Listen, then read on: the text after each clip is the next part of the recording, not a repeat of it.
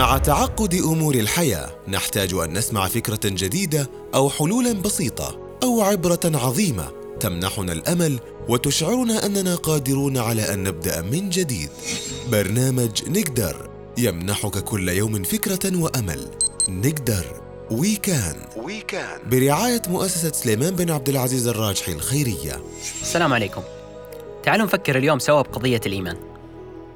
دعني أبدأ معك بمعلومة مهمة. إذا رأيت أحد الأشخاص حولك له قلب مؤمن تقي انظر إلى حاله ومستوى حياته لو وجدته مؤمنا فاشلا اعلم أن هذا تناقض وتضاد من المستحيل أن يجتمعان في شخص واحد هذا هو المستحيل بعينه مؤمن وفاشل هل يمكن أن يحدث هذا لشخص آمن بالدين الذي أنزل على محمد صلى الله عليه وسلم هل يمكن أن يوجد في هذا الدين مؤمنا تقيا وفاشلا في نفس الوقت؟ أعتقد أنه من المستحيل. إن أمر الإيمان عجيب، ما أن يستقر في قلب العبد حتى يصنع منه طاقة هائلة تنفجر بالعطاء والحيوية. تأمل في آيات الله عز وجل حين يقول: من عمل صالحا من ذكر أو أنثى وهو مؤمن فلنحيينه حياة طيبة ولنجزينهم أجرهم بأحسن ما كانوا يعملون.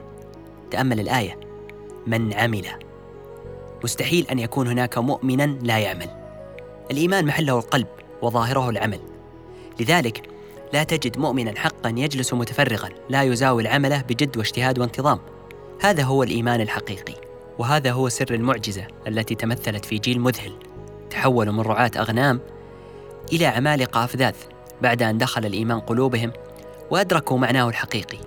فاقاموا في 35 عام فقط أعظم إمبراطورية في التاريخ امتدت مساحتها بعد ذلك من الصين شرقا إلى الأندلس غربا إنه الإيمان الذي فجر في نفوسهم كل تلك القدرات المذهلة وانتشلهم من ظروف اليأس والعجز والفشل إلى حياة الرفعة والإنجاز والمجد.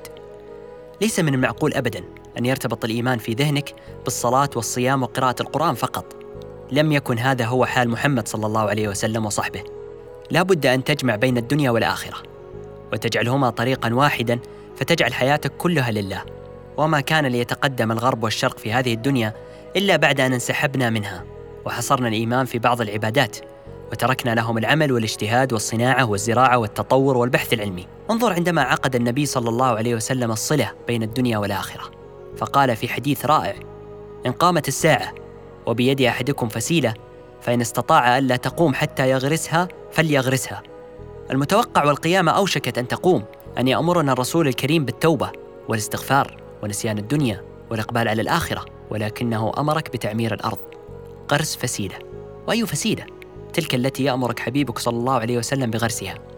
إنها فسيلة النخل التي لا تثمر إلا بعد سنين. هذا التوجيه النبوي جاءك ليعلمك أن طريق الآخرة هو طريق الدنيا بلا افتراق أو اختلاف. ليس طريقين منفصلين أحدهما للدنيا والآخر للآخرة بل طريق واحد يربط ما بين هذه وتلك. الإيمان الحق هو أن تأكل بسم الله وتتزوج بسم الله وتتعلم بسم الله. وتنتج في سبيل الله وتتاجر باسم الله وتستعد باسم الله وتطور بحثا علميا في المجتمع باسم الله. لا تشغلك الدنيا عن الآخرة ولا تشغلك الآخرة عن الدنيا لأنهما طريق واحد لا يفترقان أبدا. وإذا أخذت الأمر حتى من ناحيته الدنيوية البحتة ستجد أن الإيمان والإيمان وحده هو أهم عنصر على الإطلاق في تحقيق نجاح مبهر في الدنيا. كيف ذلك؟ الإيمان هو الوحيد الذي يبقى مشتعلا بداخلك ويجعلك تجرب من جديد تحاول مرة أخرى مهما فقدت ما تملك أو مررت بأزمات عصيبة في حياتك. دائما أنت بحاجة إلى المدد الرباني. فمن الذي بيده مقاليد كل شيء وهو على كل شيء قدير؟ من بيده مقاليد النجاح والفشل والرزق والتوفيق؟ إنه الله عز وجل. فإذا توكلت عليه ثم بذلت جهدك في الأسباب بارك الله لك في جهدك وأعانك ووفقك. أو كما يقال إذا لم يكن عون من الله للفتى فأول ما يجني عليه اجتهاده. العوائق والمصائب والصعوبات في طريقك للنجاح هي سنة كونية ستقابلها لا محالة في طريقك. ولا يولد النجاح إلا من رحم الفشل والصعوبات.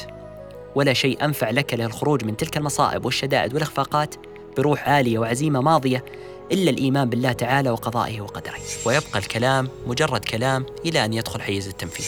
برنامج نقدر من إعداد وتقديم سعد الحمودي.